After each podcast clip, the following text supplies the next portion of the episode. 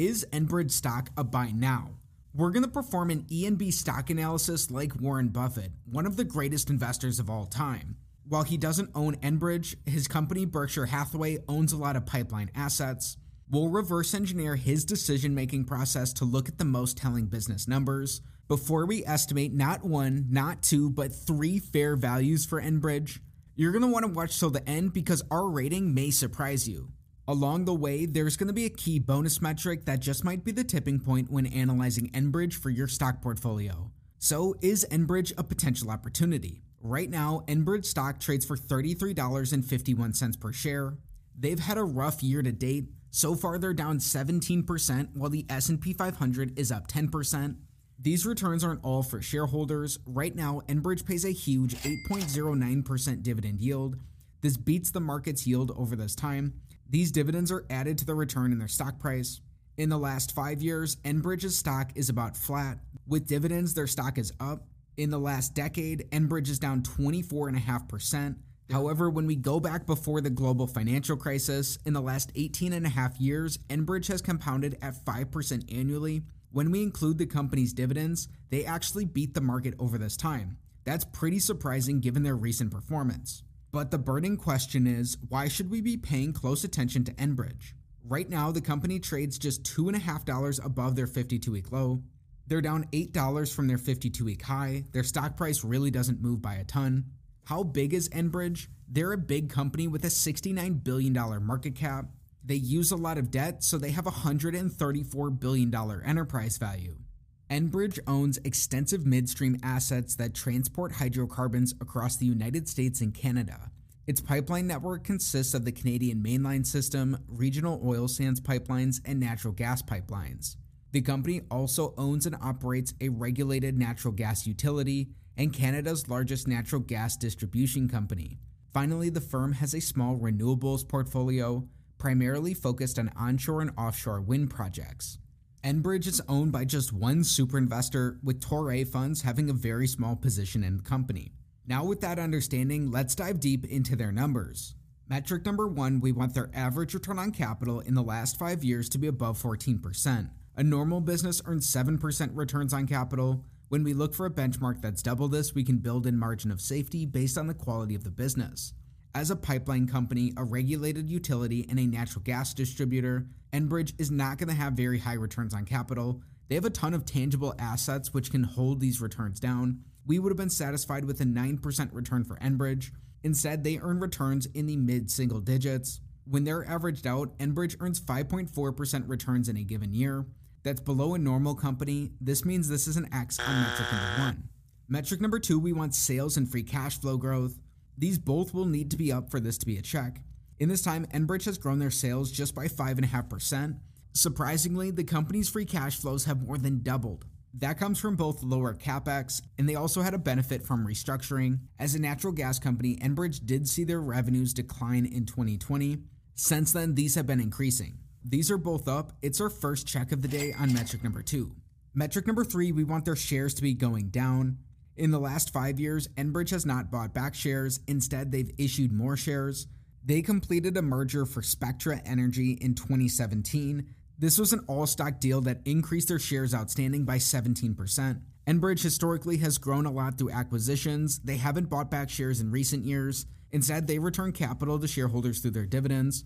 Because of this, their shares outstanding are up. It's an X on metric number three. Metric number four, we're putting our previous metrics together. Here we want free cash flow per share growth. Even though Enbridge issued new shares and diluted shareholders, their free cash flows have more than doubled over this time. This means their free cash flows per share have grown. It's a check on metric number four. So far through four metrics, we're split evenly. We have two checks and two X's for Enbridge. Before we look at the company's balance sheet and estimate their fair values, why don't we check in on our bonus? Right now, Enbridge pays a huge market-beating eight point zero nine percent dividend yield, but is it safe and can this grow in the future? That's what we want to learn through our bonus. We want Enbridge to support their dividends using their free cash flows in each of the last five years. However, this has not been the case. Enbridge has not supported the dividends that they pay out, both common and preferred, using their free cash flows. Instead, the company has relied on other sources of capital to fuel these dividends. This includes asset sales and taking on debt in order to keep increasing these dividend payouts. That's something you really need to keep an eye on, as their dividends are not supported by the business internally. Enbridge's dividends may be risky. They're not supported, meaning they might not be safe. This is an X on a bonus. In recessions, it's businesses with too much debt that can have the biggest losses or even go broke. Metric number five, we want their net debt to be below the sum of their free cash flows in their last five years. Enbridge has added on net debt over this time. They increased their net debt from forty-seven billion dollars in twenty eighteen to fifty-nine billion dollars today. At the same time, Enbridge only produced fifteen billion dollars of free cash flow. That's way below their debt, just about a quarter of this. They generated four point nine billion dollars of free cash flow last year. Today, they generated six point three billion dollars in their last twelve months. Even when we project that in the future, it's not enough to cover their debt. This is an X on metric number five. Keep in mind there may be reasons why Enbridge can afford to have these high debt loads. You want to understand how this debt is structured, when it matures, and if there are any covenants associated with the debt. This will play a key role for Enbridge. As a pipeline company with contractual revenues and a lot of fixed tangible assets, they may be able to support more debt in their business, as you could think of them along the lines of being a real estate operator, although there are key differences. Still, Enbridge uses a lot of debt even compared to their peers. The big metric of them all, metric number six, we want Enbridge's average free cash flows divided by their enterprise value to give us a yield that's above five percent. This is the first way we'll use Enbridge's free cash flows to estimate their fair value. Enterprise value adds their net debt and their market cap. It looks at Enbridge like a private business. Right now, Enbridge has a one hundred thirty-two point five billion dollars enterprise value. In the last five years, we learned they generated fifteen billion dollars of free cash flow. This means they generate three billion dollars in an average year. When we divide that by their enterprise value, we get a two point three percent average free cash flow to enterprise value yield. Currently, the company produced six point three billion dollars in their last twelve months. When we divide that by their enterprise value, we get a five point one percent current yield. That's just above the risk premium we want. These yields are split on either side of the risk premium we want. This means this is an X on metric number six. This is just the first of three ways we'll estimate their value. You're going to want to watch till the end, as our rating may surprise you. Everything we've covered so far is important, but there's something missing that, in my opinion, is the main reason to analyze Enbridge. This takes us to use a discounted cash flow model to estimate Enbridge's fair value per share. A D C F model is based on the predictability of a company's free cash flows. Like any model in any field, its outputs are sensitive to its inputs. We'll start with an average of their free cash flows in their last three years. Then we'll use historical assumptions to grow these into the future. Keep in mind, Enbridge has not been predictable in their past, even as a pipeline business. In part, this is due to their high debt loads and how they fuel their growth through acquisitions. If we assume they grow their free cash flows at one percent annually in each of the next ten years, then in the following decade, we'll assume that their free cash flows are flat. We'll add in their tangible book value to give an estimate of their net worth. If we want a market-beating fifteen percent rate of return like Warren Buffett, at today's valuations, an estimate of Enbridge's fair value per share is around sixteen dollars. Please keep some key points in mind. This discount rate is an estimate of total returns to shareholders based on these free cash flows. It already includes their big eight point zero nine percent dividend yield.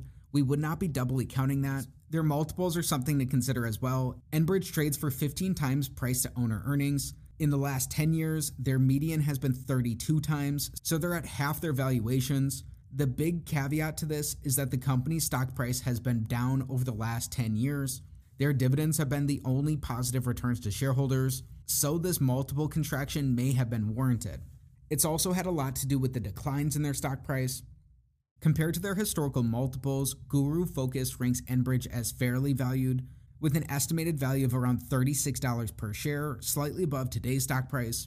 This likely isn't that accurate because Enbridge hasn't been predictable in their past. This may be skewed for the business. Most importantly, this analysis is not financial advice. It's not a buy or sell recommendation of any security. Consult with your financial advisor before you make any investment decision. We've learned a lot about the numbers that Warren Buffett cares about, but it's really the qualities of a business that matter more.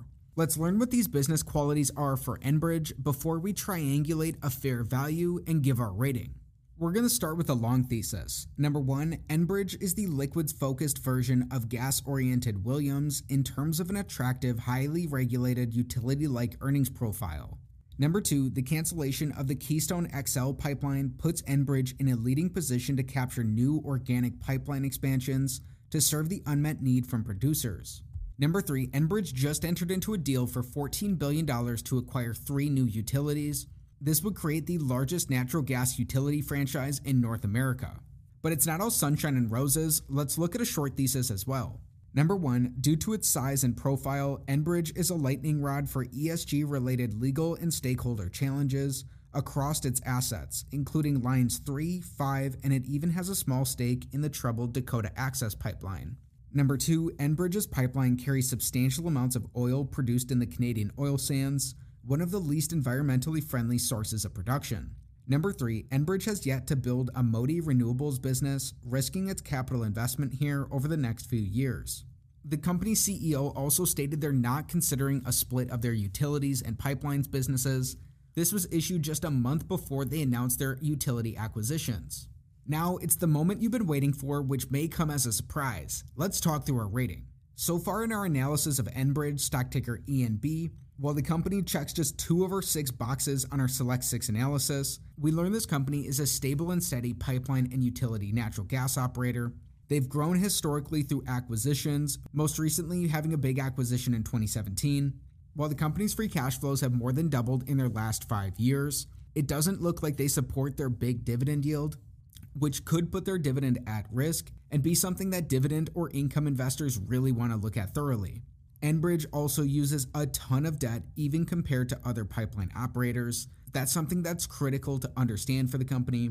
Their free cash flow yields look split on either side of the ten-year treasury. In our analysis, we've looked at three different methods to calculate Enbridge's fair value. When we average these out, we get a fair value of around twenty-five dollars per share if you want a market-beating rate of return. That's down eight dollars from their current stock price. It also includes their dividend yield. When we combine their qualities with their numbers, Enbridge looks like an interesting candidate for more research. Dig into the company and learn more. If you enjoyed today's E N B stock analysis, like it, subscribe to the channel for more, and watch this next video on screen.